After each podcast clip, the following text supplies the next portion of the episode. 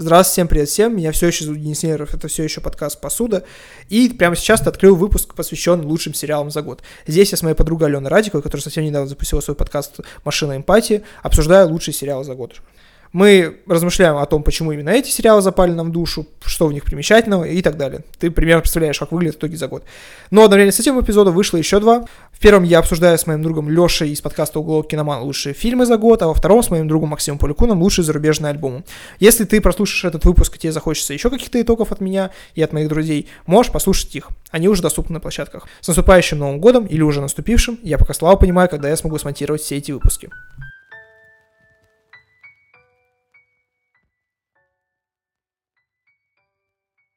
Для того, чтобы обсудить сериалы, я позвал Алену Радикову, потому что мы с ней в течение года обсуждали тоже разные вещи. Я подумал, что у нас с Аленой относительно хорошо сходятся вкусы, и Плюс нам понравились примерно одни и те же тайтлы, так что прикольно было бы с ней их обсудить. Алена, скажи привет. Привет, привет всем, привет, Денис. И у нас получился достаточно необычный набор.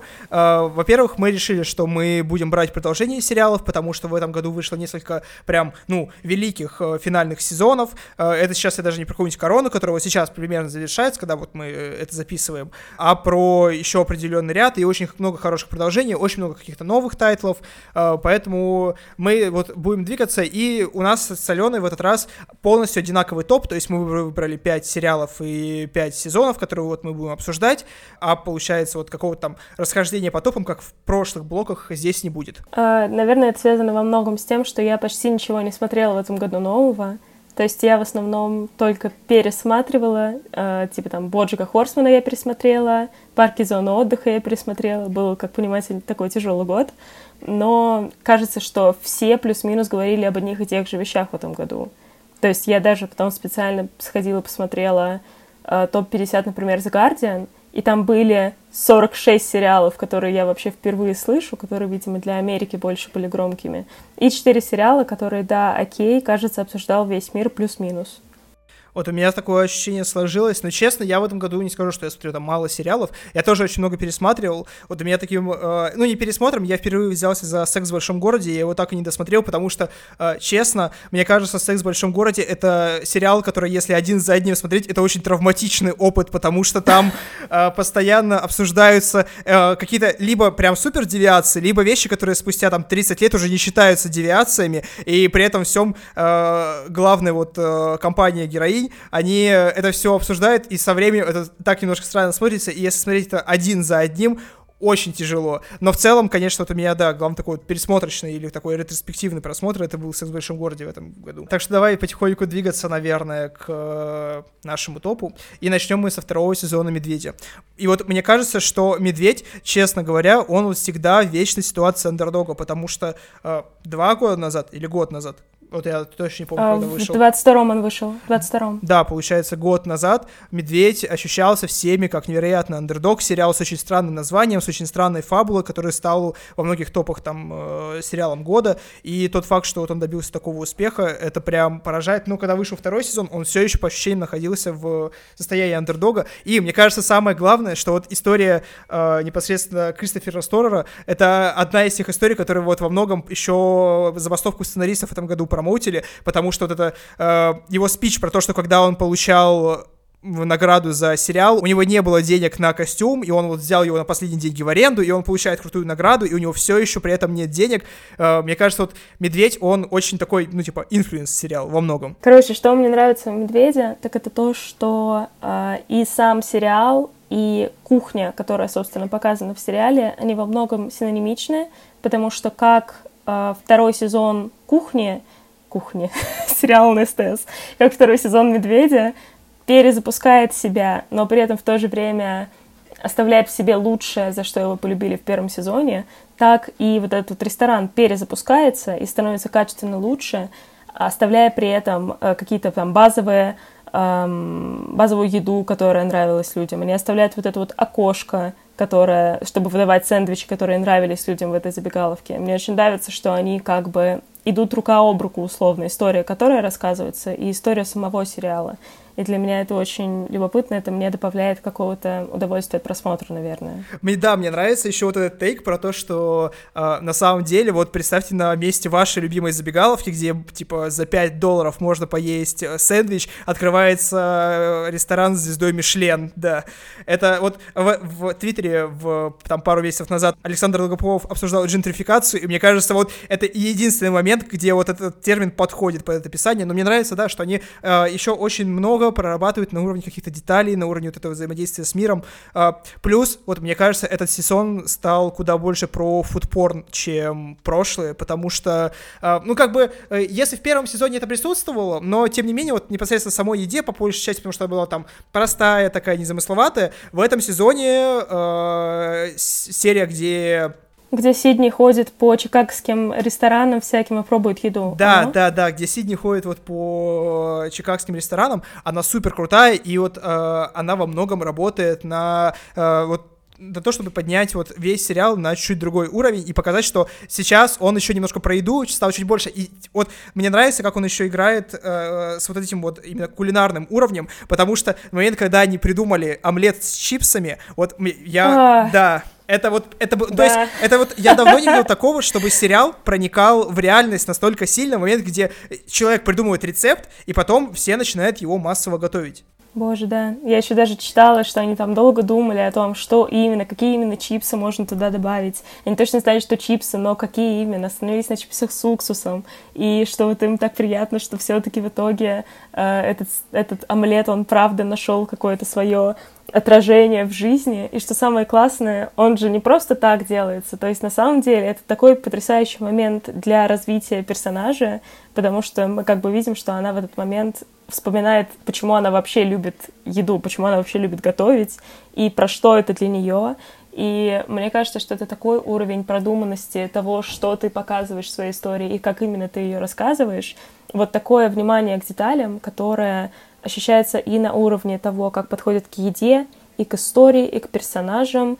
И, конечно, казалось, что в первом сезоне уже максимум этого нам показано, а потом случается второй сезон, где еще сильнее углубляются в отношения с жизнью каждого из персонажей, где еще сильнее показывают, как по-разному, возможно, они к этому подходят, но что их всех объединяет какое-то вот это стремление к росту к чему-то большему, даже тех персонажей, от которых ты этого совсем не ожидаешь, типа Ричи, потому что для меня седьмой эпизод второго сезона — это тот эпизод, который я готова пересматривать отдельно от сериала, который я знаю, что запомнится мне как один из моих любимых эпизодов в принципе, потому что он настолько жизнеутверждающий, от него так сильно хочется жить и искать какое-то вдохновение в том, что ты делаешь, и находить его — что прям вот пересматривать, когда плохо, грустно и хочется свернуться, то самое вот оно. Да, мне кажется, это абсолютно самая сильная серия в сезоне, потому что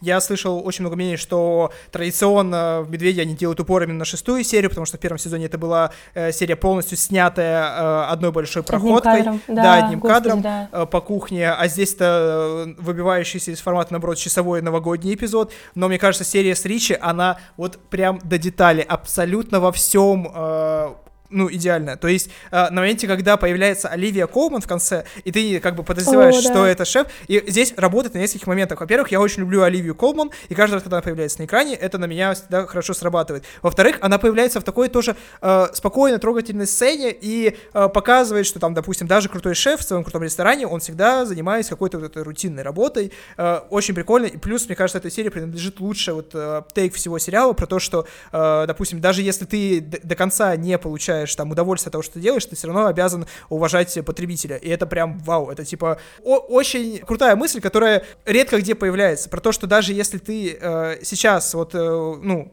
ты должен что-то делать так, чтобы э, человек, которому, для которого ты это делаешь, так или иначе получил этого удовольствие. Ну, плюс там просто очень крутая концепция самого э, вот ресторана, где он проходит э, вот эту практику, я не знаю, стажировку, э, который пытается вот там во всем максимально угадать желание э, посетителей. Это прям очень круто. Угу.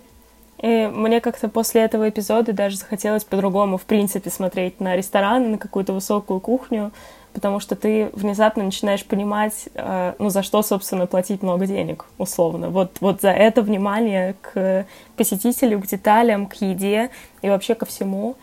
И это, конечно, потрясающее как бы глубокое, наверное, замечание и наблюдение. Знала бы ты, как я каждый раз жалею, что я не поступил на гастрономический факультет в Красноярске после просмотра сериала «Медведь», потому что у нас э, есть очень крутой э, гастрономический вот факультет, э, который там совместно с какой-то французской школой, все дела, и очень многие ребята в Красноярске идут именно туда. И я каждый раз, когда смотрю сериал «Медведь», думаю, блин, ну, может быть, может быть, стоило ну, слушай, да, ничего тебе не мешает, как мы знаем уже по сериалу «Медведь», начать жизнь заново и в один момент просто взять, все бросить и пойти э, разбираться с едой и с кухней. И это, конечно, очень здорово. А как тебе финальная серия? Мне кажется, вот... Мне она очень понравилась. Она... Там безумно потрясающий темп. В принципе, всего сериала. Вот его темп такой высокий, энергичный. Он для меня очень ценится.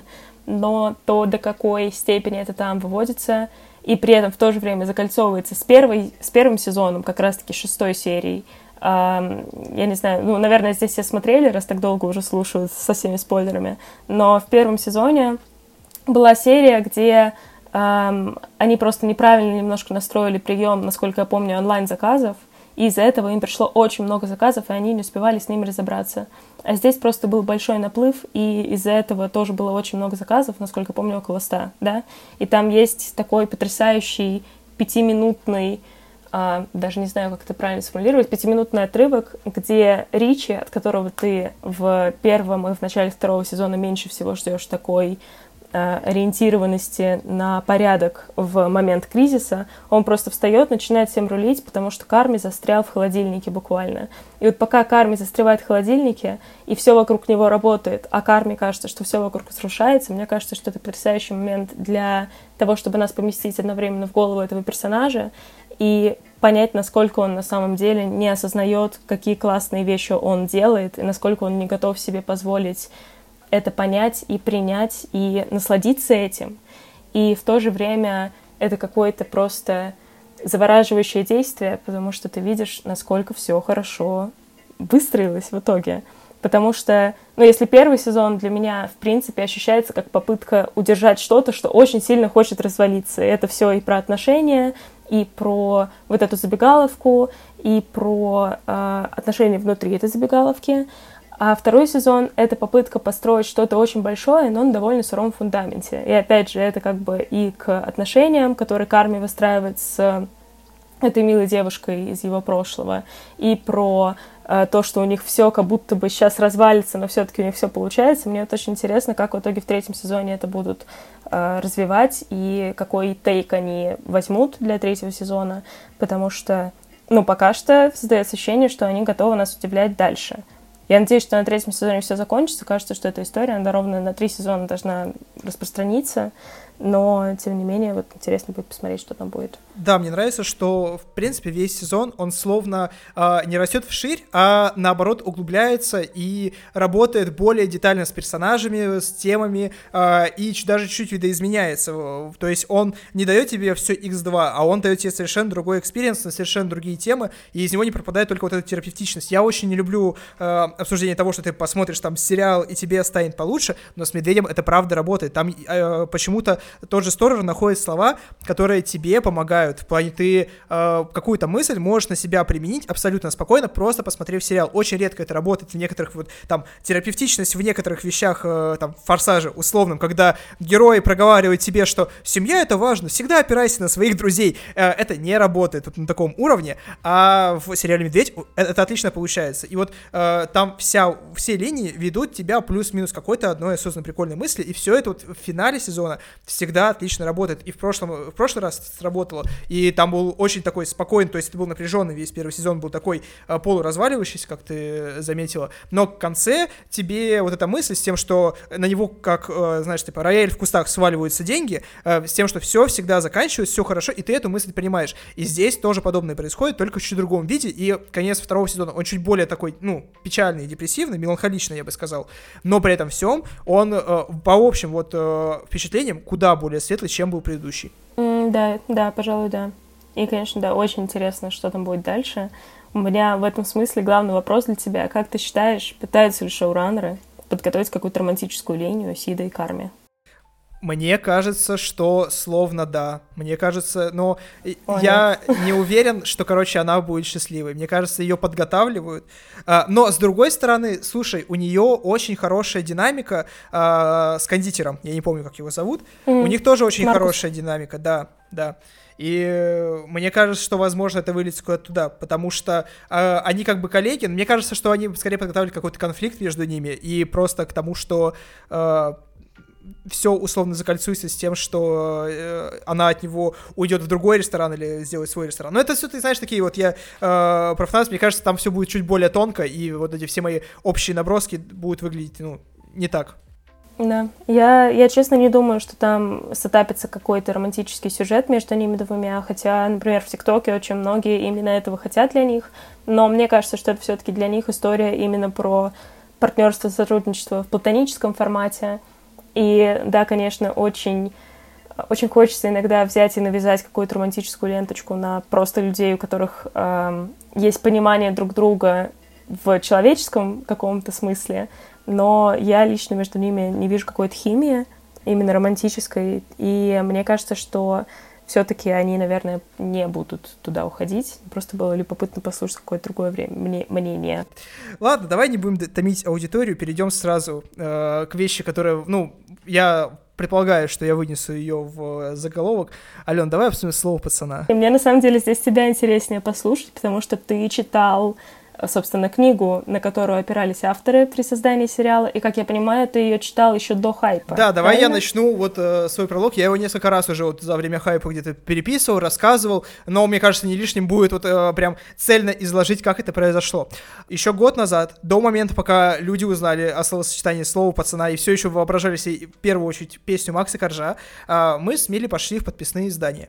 И там очень активно промоутилась вот эта вот книжка, она стояла везде на, получается, за стеклом, э, ее продавали, было очень много копий, и я посмотрел, она выглядела забавно, э, плюс, ну, там большой материал, э, и я открыл сразу же вот где-то середины книги и попал на самую интересную часть, которая вот потом там легла в основу, там про взаимоотношения с женщиной в группировках, какие-то вот такие, знаешь, ну, прям совсем мрачняк, вот прям супер жесть. И я прочитал вот какой-то небольшой отрывок, небольшую историю, и такой, блин, мне это надо. И я купил эту книгу и прочитал ее ровно до середины. Вот здесь я не буду врать, она буквально там что-то под тысячу страниц, ну, то есть там до тысячи не хватает около 100 или 200, то есть очень большая, э, с большим количеством фотографий, фактуры, и это нон-фикшн книга, которая представляет из себя, по сути, сборник интервью, где задается один вопрос на какую-то тему, допустим, там, взаимоотношения с, со скорлупой. Скорлупа — это, получается, вот там э, самые молодые. И, и разные интервьюируемые отвечают на этот вопрос. То есть рассказывают, как это было в одной банде, как это было в другой.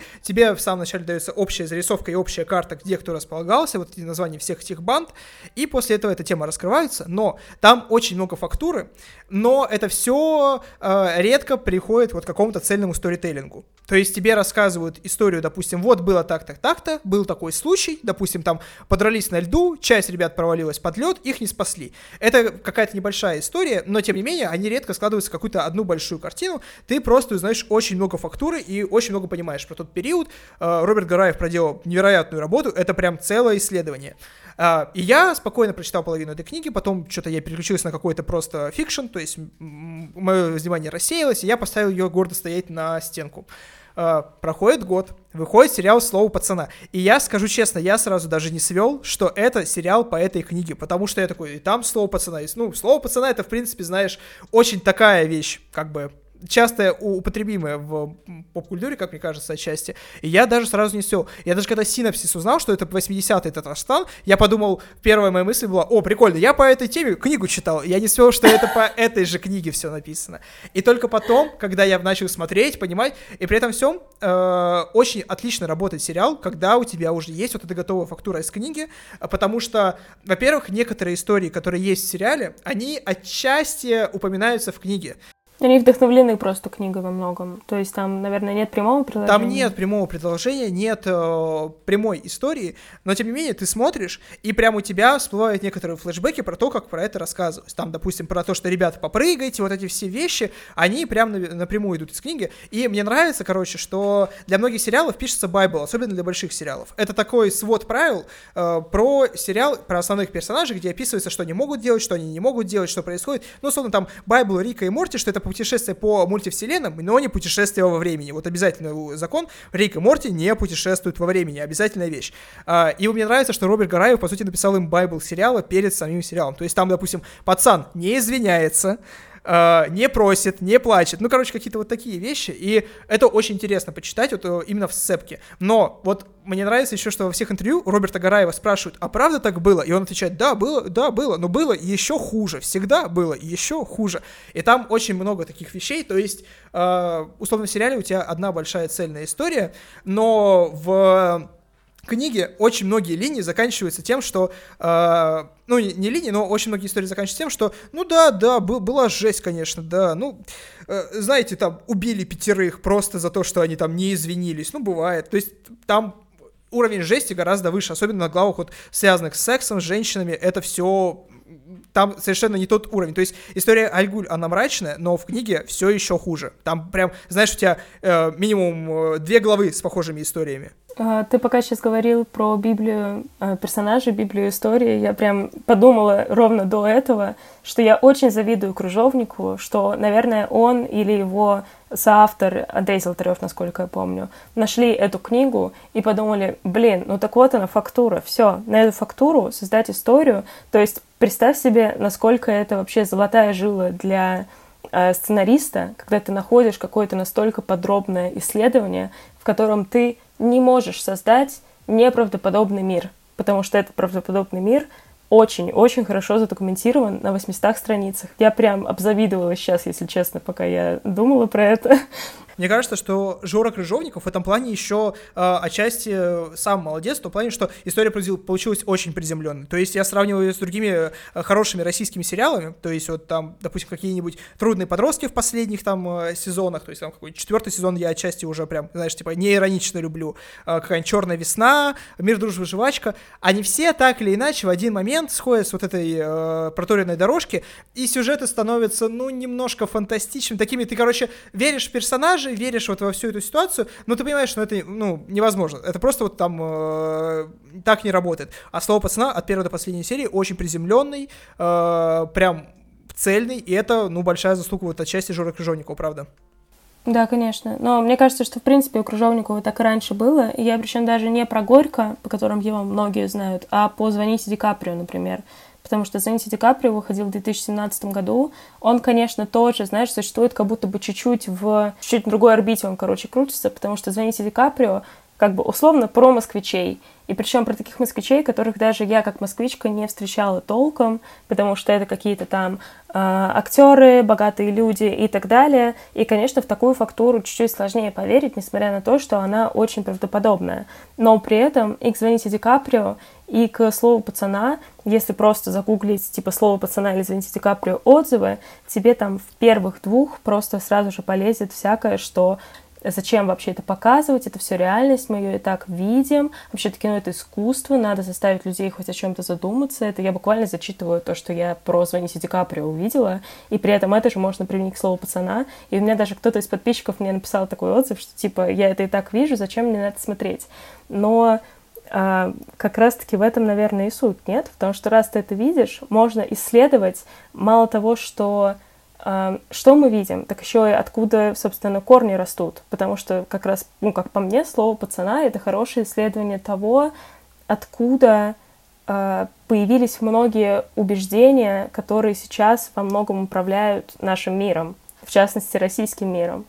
Потому что у меня даже была ситуация, когда еще очень-очень давно, типа лет восемь назад, а, общалась с человеком, который вырос в 90-е, его юность пришлась на конец 90-х, начало нулевых, и он иногда какими-то своими убеждениями, фразами, тем, как он видит мир, вот то, что он говорил, мне отозвалось в слове пацана, и это, если честно, искренне страшно, потому что люди, которые выросли с такими пацанскими установками, даже если они не убивали людей в группировках, но они просто их в себя впитали вместе с вот этой вот фактурой, которая их постоянно окружала. Человек был из маленького города, небольшого северного. Э, вот эта фактура, она очень глубоко в них, и для многих ее уже не переломать, потому что после 25 у тебя уже как бы ну, довольно сложно ломать все эти установки. Вот э, отдельно, да, я согласен с твоей вот этой мыслью, потому что еще в той же книге э, Гараева, мне кажется, что по большей части это исследование откуда пришли 90-е и в какой момент вот мы оказались в такой России, в которой мы сейчас живем. Там это напрямую не проговаривается, но у Гараева, мне кажется, там отлично прописана вот эта штука. И почему, условно, вот книгу нельзя объявить той же романтизацией, потому что это э, прям такой отдаленный, объективный взгляд, хотя сам Гараев э, состоял в группировке Низы, вроде как два года там в период э, около детства, то есть он прям практически ребенком там состоял, э, то есть он был скорлупой. И это такое вот прямо а, отдаленное исследование. Но когда Жора Крыжовников добавил к этому линию и каких-то персонажей сделал отчасти положительными, это уже начало все так вот интересно играть, и вот все вот эти темы, э, которые там поднимаются, вот опять же, обсуждение романтизации. Вот. Ну, ты знаешь, для меня просто на самом деле слово романтизация здесь немножко некорректно, потому что мы видим историю, собственно, мы входим в историю с 14-летними пацанами, которые видят это все, безусловно, немножко в другом свете. Они видят в этом защиту, они видят в этом статус, и это нормально, что там в первых, кажется, двух сериях нет толком какой-то огромной жести, Кажется, вот первая большая жесть случается во второй серии, да, в конце, насколько я помню. Ну, когда Яралаша убивает. дискотека. Да, Яралаша, да. Я, и... Яралаша не забудем. Я слово пацана Ералаша давал. не забудем. Вот, и поэтому, если ты посмотрел только пилот, да, конечно, ты будешь думать, что это романтизация, но проблема в том, что, вернее, не проблема, а наоборот, преимущество в том, что после первого эпизода вот эта вся шелуха, которая вокруг этого происходит, все вот это, о, мы крутые, как Марат, ты заметил, как любит Марат рассказывать о том, что было, хотя все там были и все это видели, но ему доставляет такое огромное удовольствие пересказать прямо сейчас, как все это происходило и как все это ощущалось, и как раз вот это вот э, как бы детская, наверное, вдохновленность и восхищение тем, что ты сейчас в какой-то статусно более высокой э, позиции находишься, оно все начинает разрушаться э, монотонно, постоянно, и с каждой серией все понятнее становится, что то, как видели и как в это приходили, очень сильно различается от того, как из этого уходили. Но, тем не менее, все-таки важно в первом, э, в первом эпизоде, во-первых, показать персонажа, за которым тебе будет хотеться маломальски следить, во-вторых, э, показать, в чем, собственно, был интерес и в чем была, э, в, чем были преимущества, при, ну, как бы пришиться. Потому что, господи, так странно использовать Да, знаешь, это слово. вот, те, те, э, вот использовать оттуда лексику очень странно, честно. То есть, э, вот каждый раз, когда в реальной жизни э, у тебя проскакивает слово чушпан, даже в каком-нибудь ироничном контексте, ну, звучит странно, скажем так, звучит странно. И там пришиться, скорлупа, все вот эти э, словечки оттуда. Вот я стараюсь не использовать лексику оттуда, но у меня и контекста просто такого нет, чтобы ее использовать. Но на самом деле, действительно, э, можно тогда вообще любой э, какой-то, скажем так, не детский топик можно любую его демонстрацию классифицировать как романтизацию, потому что если ты смотришь историю, в которой люди употребляют наркотики, вначале им тоже весело, но это не значит, что это романтизируется, потому что в конце они, скорее всего, умрут, останутся без руки, или им придется опуститься на дно просто из-за того, что они когда-то потянулись к вот этому простому э, дофамину. И здесь, в принципе, та же история, потому что люди э, тянутся за простым статусом, потому что, ну, правда, не так сложно пришиться к группировке, просто чтобы тебя перестали дергать и трогать в школе, перестали с тебя вымогать бабки. Кажется, что это очень простой выбор, и более того, кажется, что другого выбора и правда нет. Потому что я, пока смотрела слово пацана, я действительно не понимала, э, где вот в этой фактуре выход оттуда как этого избежать, чтобы при этом не оказаться жертвой и не оказаться насильником. Ну, вот мне кажется, да, знаешь, это еще, э, опять же, вот такой дискуссионный вопрос в том плане, что э, некоторые люди всерьез иногда спрашивают, а что не так с Тони Сопрано? И, или с какими-нибудь похожими персонажами, или там идет обсуждение, а Хайзенберг, он вообще, ну, норм или не, ну, как бы, э, в принципе... Ну, а, американский психопат, ну, хороший же мужик. Да, да, да, ну, типа, ну, бывает у него минус, в реальности-то он же никого не убил, ну, то есть какая-то вот такая ситуация, мне кажется, это все равно чуть-чуть не э, поле обсуждения, знаешь, там вот именно поп-культурное, это вот уже э, что-то такое более поведенчески когнитивное, то есть вот, вот в это русло, э, мне кажется, ну, задача любого контента. Э, вот я недавно об этом подумал, что даже контент, который считается там каким-нибудь, знаешь, около ред флагом или таким, знаешь, очень часто на вооружение его берут люди, которые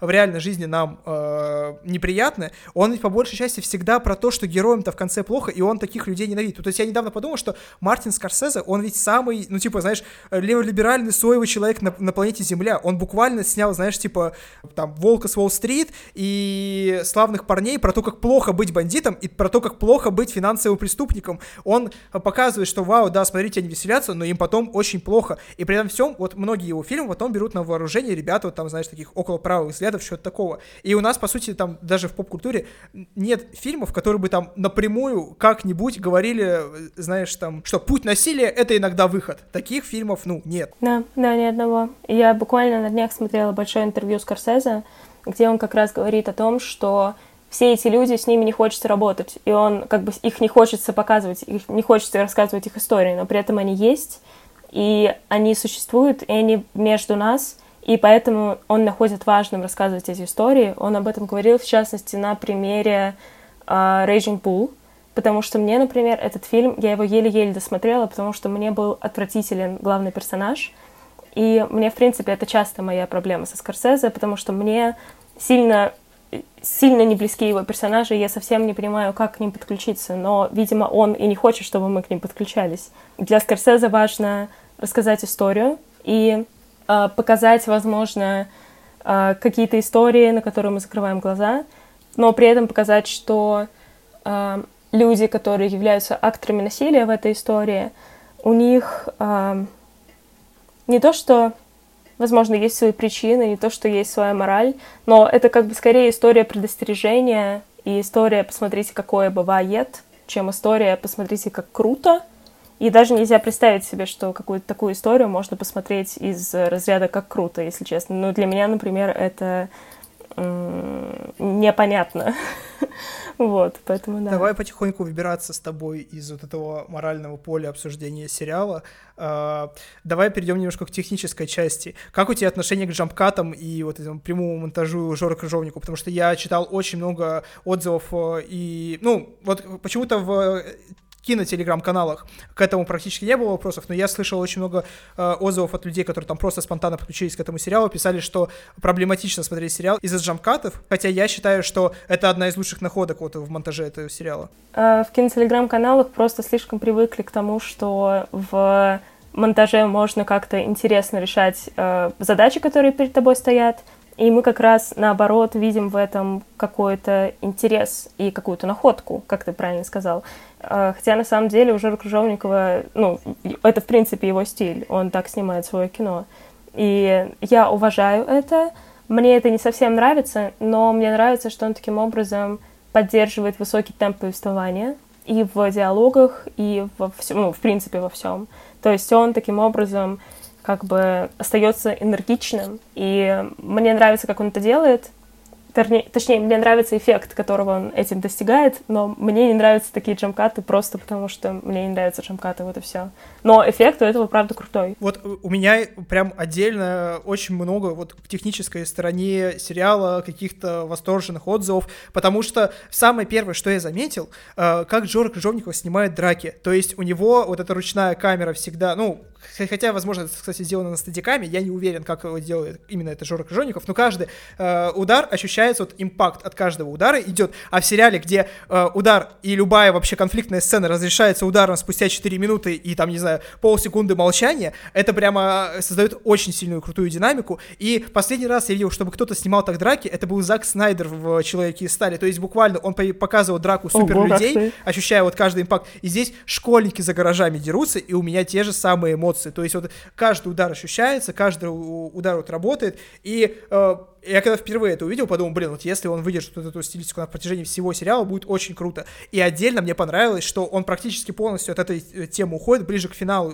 э, сериала, когда в последней серии, э, получается, Марат дерется с пальто. Дерутся Андрей и Марат. Да, ага. и там уже вот нет вот этого импакта, там уже нет вот этого ощущения того, что драка, знаешь, это дерутся сверхлюди. Это круто, это весело. Да, да там да. идет ощущение, что это просто реально махач за гаражами бомжей. То есть они устают, ходят по кругу, э, э, мне вот в слитом варианте, где это еще не переделано вот прям совершенно. Еще дольше, да. Да, еще дольше, еще прям полностью под э, песню Паяла, без крупников, без всего, э, снято почти практически без монтажа э, единой сценой, она нравилась даже больше. Я понимаю, почему ее пересняли, потому что там, ну, снег просто не лежит, и это был, как и появилась Слушай, ну, справедливости ради, э, еще, наверное, ну, как бы это же все равно демка. Я думаю, что даже и в первоначальном варианте ее бы все равно немножко покатили, но я с тобой абсолютно согласна, что это совсем другое ощущение от того самого насилия, которое, как многим кажется, вначале сильно романтизируется. Вот, все, уже никакой романтизации.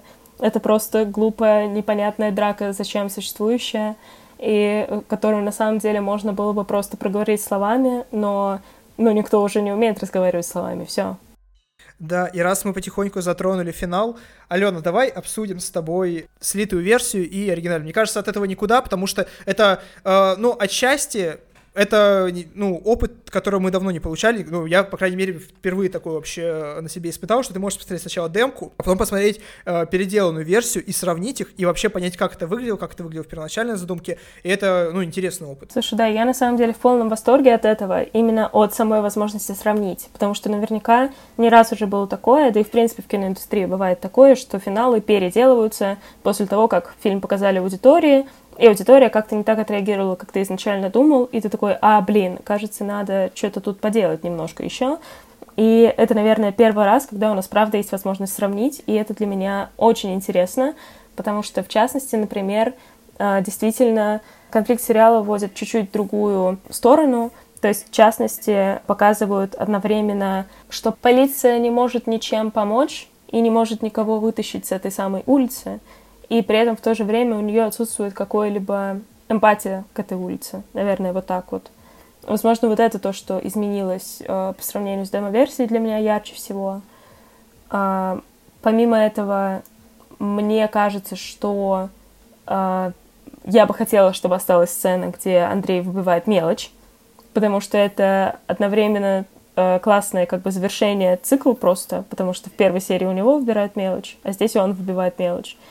И при этом в то же время, если в первой серии ему прилетает, хотя он был честен, и э, как бы условно он себя вел по-пацански, даже когда он еще был чушпаном, э, то сам же он, когда начинает э, прогрессировать это насилие, он тоже бьет, но он как бы бьет типа только за вранье. То есть никому больше не прилетает, нет какого-то чрезмерного насилия. Это просто интересный какой-то штришок у персонажа. В то же время мне не понравилось, как переделали линию Марата, потому да, что... Да, я абсолютно с тобой согласен. Вот это, во-первых, безнаказанность Колика, то, что в итоге человек, который сделал огромное зло, так и остался э, просто где-то на свободе и еще продолжил вершить это зло, это, мне кажется, более жизненным, наверное, вариантом.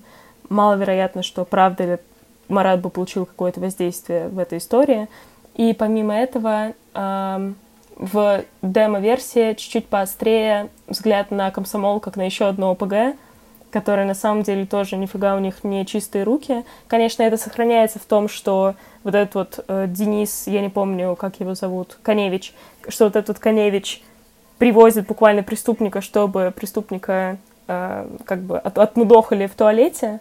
Как бы да, это тоже не показывает его с лучшей стороны, но при этом к нему даже какое-то уважение как будто бы просыпается. Да, да, нашел, ощущение, правда. словно комсомол так или иначе свое слово держит, в отличие от у тех же пацанов, и вот на этом контрасте это работает, но, честно, для меня вот вся линия Марата, э, она была абсолютно на уровне выше, чем э, то, что мы получали в итоге, потому что, э, мне кажется, вот очень многие сейчас сравнивают слово пацана там с условным братом, но вот этот, знаешь, экзистенциальный ужас, вот такое, такое, такое сложное завихрение со словосочетание, э, вот линия Марата, его арка, ее завершение тебе дарит. Момент, где он дерется со своим братом в туалете и, и просит его извиниться, это прям супер, ну, как бы, э, потом потерянный взгляд Марата в бане с э, голыми комсомольцами, это тоже, вот э, этот наезд, мне кажется, его бы разобрали на эдиты по-любому. Мне кажется, его так, и так или иначе все равно, разберут, но, но ты понимаешь. То есть вот на уровне какого-то киноязыка, на уровне каких-то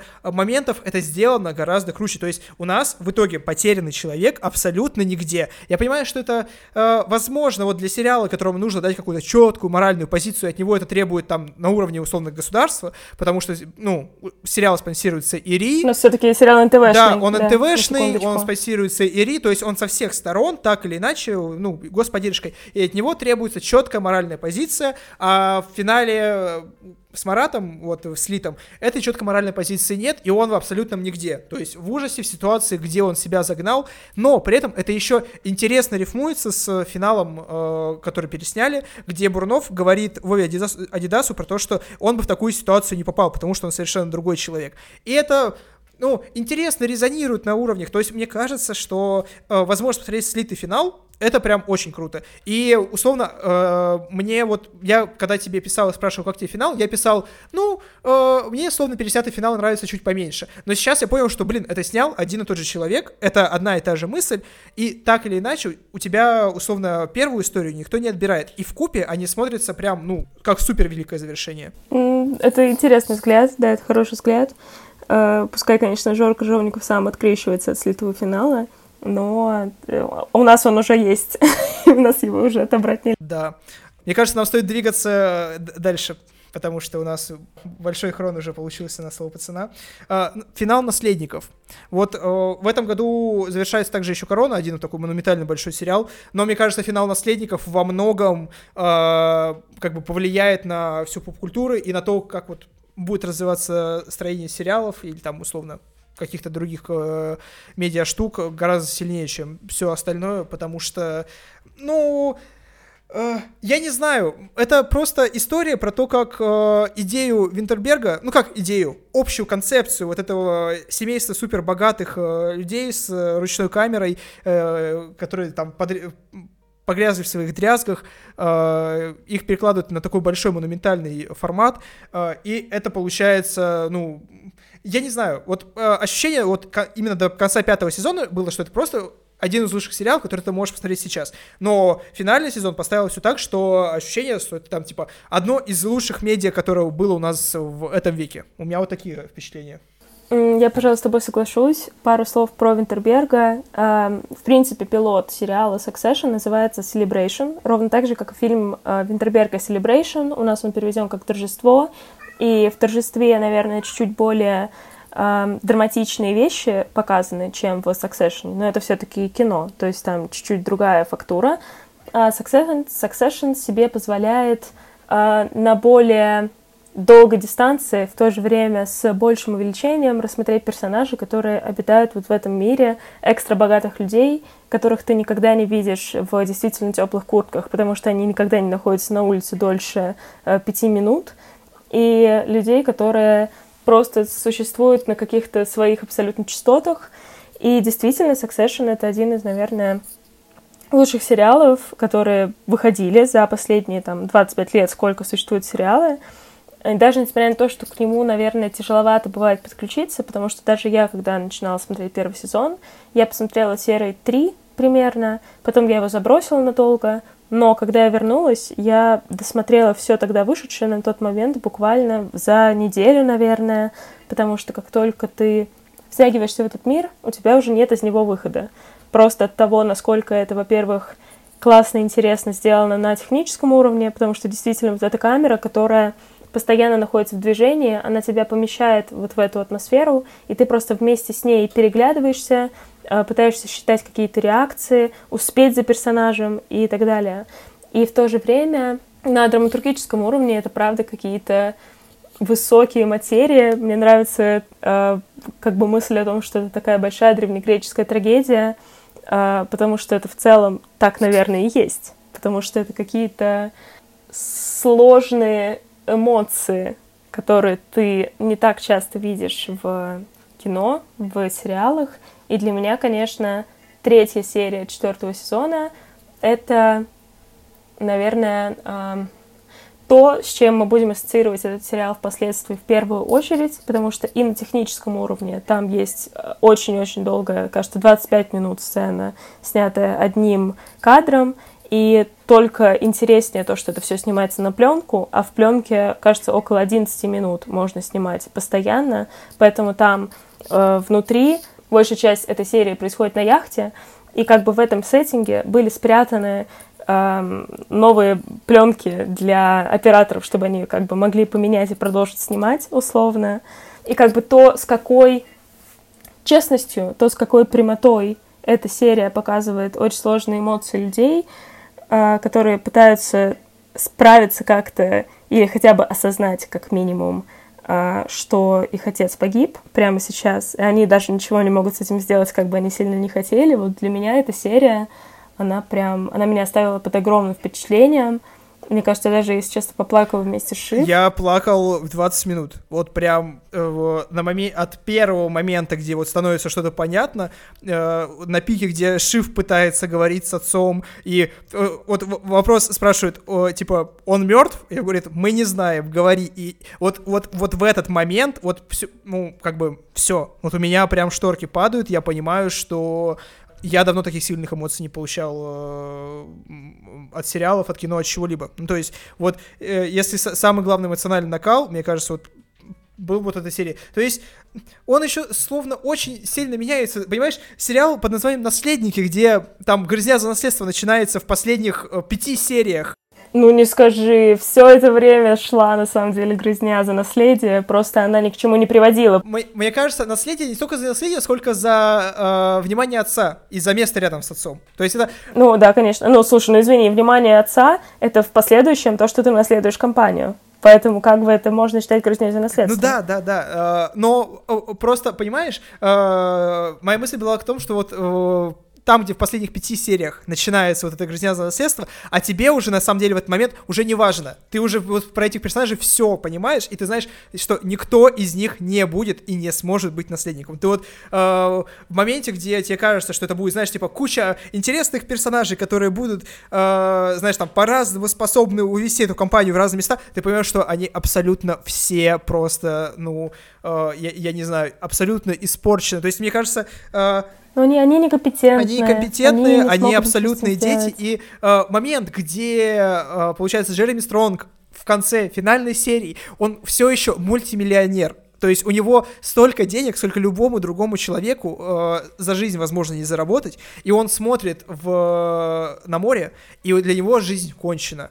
И ты понимаешь, господи, это прямо, ну, это это настолько сложная эмоция, и вот ты так долго э, с этим персонажем жил, и он для тебя в стольких разных образах раскрывался, чтобы в итоге прийти к тому, что ты сейчас смотришь на него и думаешь, э, какой же ты урод, при этом все, знаешь, такой отеческий, вот ты прям понимаешь их отца отчасти в этот момент, и, ну, это прям очень круто. Uh, мне, я видела пару раз какое-то негативное высказывание о том, что ты 4 сезона, получается 40 часов, плюс-минус, смотрел на то, как люди приходят туда же, где они начинали, но вопрос же не в том, где они заканчивают, вопрос в том, как бы как они к этому шли, условно. То есть эта история не о том, как что-то кто-то чего-то достигает. Хотя, конечно, Том все-таки что-то достигает. С этой точки зрения можно рассматривать эту да, историю да, как абсолютно. Э, попытка Тома пройтись по головам. Но и то он достигает не потому, что он так хорош, а потому что просто, ну, некого больше, условно. И потому что он готов подлизываться и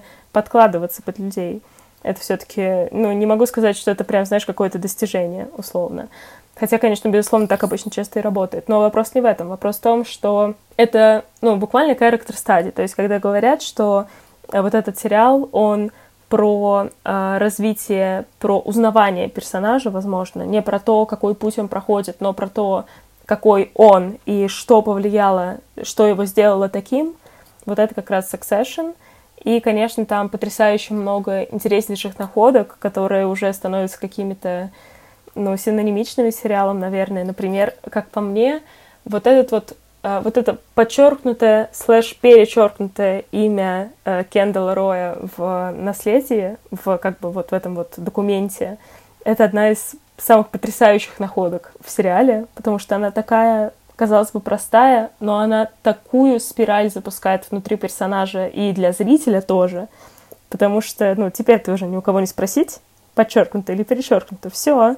Дальше уже как ты к этому относишься, подчеркнуто было или перечеркнуто. И это, конечно, интереснейшая для меня вещь. И, а, конечно, большие-большие а, спасибо всем создателям, всем причастным, потому что ну, это очень хорошо. Да. Что тут Ну, вот для меня еще? такая деталь, вот как у тебя с подчеркнуто или перечеркнуто, с моментом, где I'm the oldest boy. Типа, ситуация, где он же не oldest и не бой одновременно с этим всем, и это так с тобой резонирует очень хорошо, э, что вот мне кажется, вот на этом моменте, даже если ты не провел с ними очень много времени, ты все про персонажа понимаешь и про всех вокруг него. Uh, ну и отдельно, мне кажется, конечно, uh, и, вот и я очень долго думал, кого бы из актеров я хотел выделить. В, кто твой любимчик? Давай так. Я считаю, что Саре Снук надо давать Эмми просто как минимум за третью серию, да, как минимум абсолютно.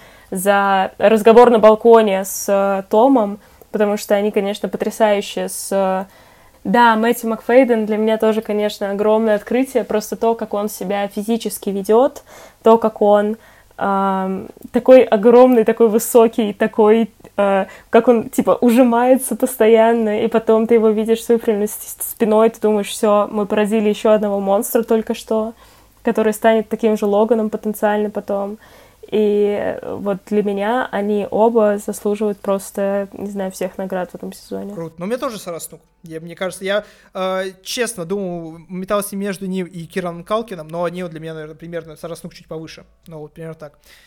Так что давай потихоньку двигаться к другому важному, мне кажется, э, сериалу года. Самому важному. Самому важному, самому важному. Самому Не побоимся этого сериалу. слова. Папины дочки новые мы, мы с Аленой абсолютно вместе пришли к этому решению. Ну, типа, мы вот вспоминали, подумали, что ну это обязательно надо. Вот я, честно, главный фанат новых папиных дочек. У меня прям э, ощущение, словно я домой вернулся. Uh, у меня просто это еще совпало с личной трагедией, потому что я сломала ногу в сентябре, и в сентябре я из-за этого очень много всего смотрела и пыталась все досмотреть, что я могла.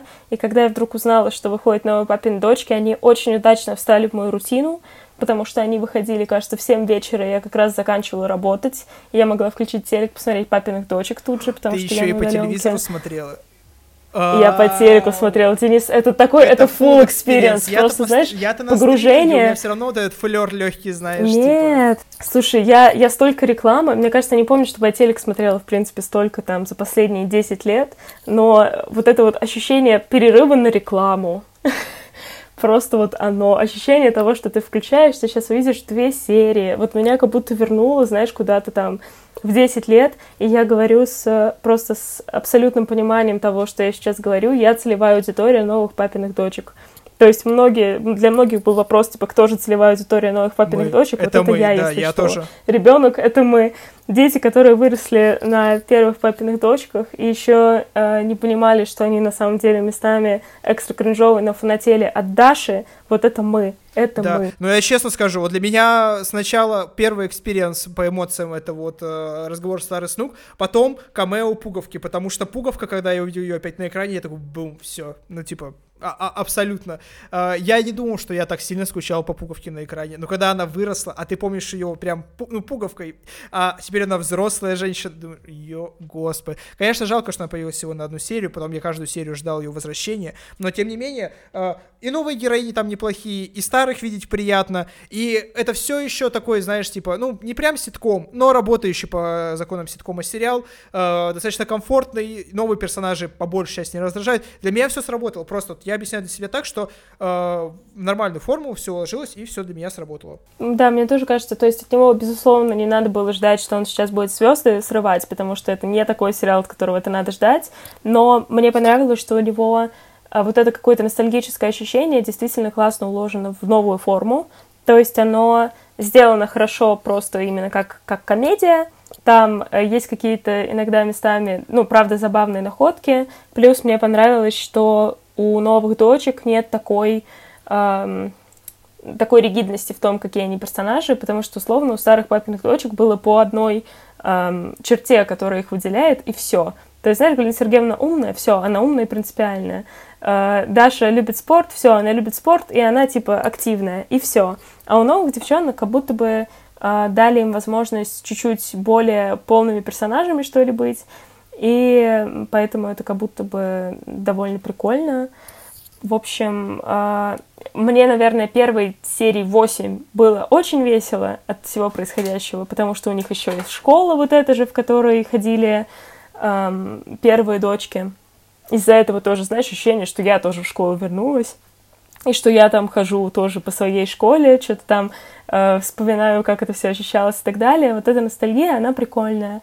А, наверное, последние там 5-6 серий мне уже было чуть-чуть тяжеловато, потому что он все равно местами как бы как будто бы Ну да, там уже нет, у тебя проходит вот это ощущение от возвращения, знаешь, типа, у тебя первые несколько серий чисто на вау-эффекте и на э, вот этом узнавании работает, что опять те же папины дочки, опять тот же веник, опять те же персонажи, потом это немного приедается, и динамики становятся чуть поменьше, да, а ты не, не то чтобы супер проникаешься к э, тем же героям, ты потихоньку ждешь каких-то новых камео, знаешь, типа, когда аллигатор появился заново, я такой, Э, ну да, забавно. Потом, когда появилась, получается, секретарша ней, я такой, ну да, тоже, тоже, да. И ты постоянно ждешь вот этого нарастания, а словно в первой серии ставки так завысили, что там у тебя и Женя, и сразу Пуговка, такой, вау.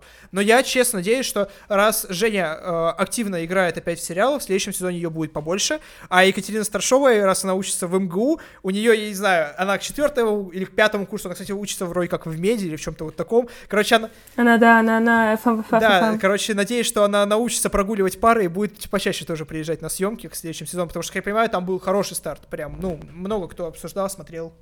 Зрительский интерес был. Я скажу тебе честно, я не планирую смотреть второй сезон «Новых папиных дочек», хотя мне, безусловно, очень нравится пацан, который играет Uh, и, вернее, Чушпан, который играет uh, в сына Якушевой. Мы, это шутка, потому что Денис мне написал прям капсу такой, Алена, наш любимый пацан из uh, из новых папиных дочек играет слоя пацана. Да, буквально. То есть он в одном из... Такая, «А?» в папиных, новых папиных дочках он один из главных, типа, актеров сериала. В сериале «Слово пацана» его записали просто как Чушпан. За что? Да, безымянный, безномерной вообще. Но при этом, ну, правда, очень приятный пацан. Я думаю, что у него большое будущее впереди, потому что он такой органичный в этом всем, он такой какой-то приятный. На него просто смотреть приятно. То есть вот это, знаешь, вот если бы я там была родителем, который с детьми смотрит сериал, я бы сказала, вот в этих вот пацанов надо влюбляться не в ром, вот этих вот дураков, он стендапер. А вот я, честно вот говоря, не, э, э, да. девушки, которые влюбляются в стендаперов, они, ну, сра- сразу расписываются словно в том, что все, теперь вся их жизнь... Ну, слушай, извини, пожалуйста, у нее все-таки мама ушла. Ну, ну ладно, типа, да. да. все-таки, типа, cut you some slack, you know, поэтому да. Ну и давай потихоньку, наверное, э, закругляться, но упомянем один из сериалов, который выходил в самом начале, и я боюсь, что его многие будут забывать, э, и поэтому нужно о нем сказать. Это сериал «Грязня», «Биф», который в начале года очень много гремел, все его обсуждали, это сериал А24 для Netflix, то есть, мне кажется, этим словосочетанием все сказано, и при этом всем, вот он в начале года погремел, было ощущение, что помимо него каких-то пока крутых сериалов нет, а потом, ну, много чего вышло, но мне кажется, важно его не забывать, потому что он достаточно приятный, крутой, и для меня во многом он работает на том, что, условно, в нем вот этого А24, вот он проявляется только в самом конце, когда Ворон начинает разговаривать, и там при этом появляется какая-то общая чувственность, но во всем остальном это ощущается как просто очень большой фильм э, на очень интересную тему, потому что он открыл вот эту, э, ну как, ладно, открыл уж полноценно все везде и сразу, но «Грязня» достойное продолжение темы э, азиатско-голливудского вот этого кино, э, исследование вот э, эмигрантской тематики со стороны вот Азии именно. А, да, для меня «Грязня» тоже была очень приятным э, таким э, кусочком искусства, в который я погрузилась, хотя я тоже в него вовлеклась не сразу же, я посмотрела, наверное, серии три, потом сделала большой перерыв, потом уже все досматривала и наращивала. Но на самом деле самое интересное для меня в «Грязне» — это то, что он в момент, когда у нас очень много весит концепт mindfulness, концепт того, что вот надо быть спокойным, надо концентрировать свои эмоции, надо как бы соблюдать порядок в жизни. Это довольно такая популярная сейчас э, теория, медитация, все такое. Э, он находит какую-то эмпатию к мелочности, которая на самом деле у нас всех есть, и он находит свои минусы в, вот в этом вот фасаде, который многие пытаются на себя надеть, скрывая свои негативные эмоции, потому что чем дольше ты носишь такой фасад, тем потом ярче эти негативные эмоции будут выливаться, если у тебя сорвет крышу. И как раз у двух персонажей, у которых вроде бы все это время был этот фасад, который еще углубляется тем, что да, они оба из Азии, и у них у обоих есть одновременно и вот этот стереотип, ну, стереотип, что вот э, люди в Азии, у них там буддизм, они там более спокойные, этих этого как бы ждут, там даже внутри сериала это есть. И, во-вторых, э, то, что в азиатской культуре довольно редко ну, насколько я, опять же, там вчиталась немножко, что а, это культура, которая во многом построена на достигательстве, на том, что ты не можешь пожаловаться, ты не можешь как-то открыть свои чувства, их спокойно обсудить, и, разумеется, чем дальше ты идешь, тем сложнее это становится делать. И вот в этот момент, когда у них срывает крышу, и они просто начинают все негативное, что у них э, по отношению к самим же себе при этом накопилось за последние 30 лет жизни, вымещать на других людей, в том числе друг на друга, они в этом одновременно находят какой-то как бы выход и какой-то, э, не знаю, наверное, они находят в этом вдохновление жить, потому что они вдруг нарушают вот этот социальный запрет на негативные эмоции и, в принципе, на какие-то яркие эмоции, и нарушают социальные рамки. И с этой точки зрения, мне кажется, довольно любопытная история, которую действительно, правда, здорово сделали, и она имеет э, как бы свой интерес и право на просмотр. Мне кажется, да, ты по полной мере описал, почему «Грызня» отлично хорошо работает, и в целом это тоже сериал, заслуживающий быть вот в итогах года. Мы с тобой достаточно полно и много про все поговорили, в особенности про слово пацана и про наследников, э, так что, мне кажется, можно потихоньку закругляться. Алена, будут ли у тебя новогодние пожелания? Э, друзья, хочу вам всем пожелать, чтобы в следующем году было гораздо больше интересного, потрясающего, наполненного, эмоционально глубокого не только в сериалах и фильмах, но и в вашей жизни в принципе, а, чтобы вы чувствовали себя гораздо лучше в следующем году, чем в этом, и чтобы, в принципе, все было чуть-чуть светлее, ярче и интереснее. Присоединяюсь к пожеланиям Алены. Всех с наступающим или уже наступившим Новым годом. Всем пока. Всем пока.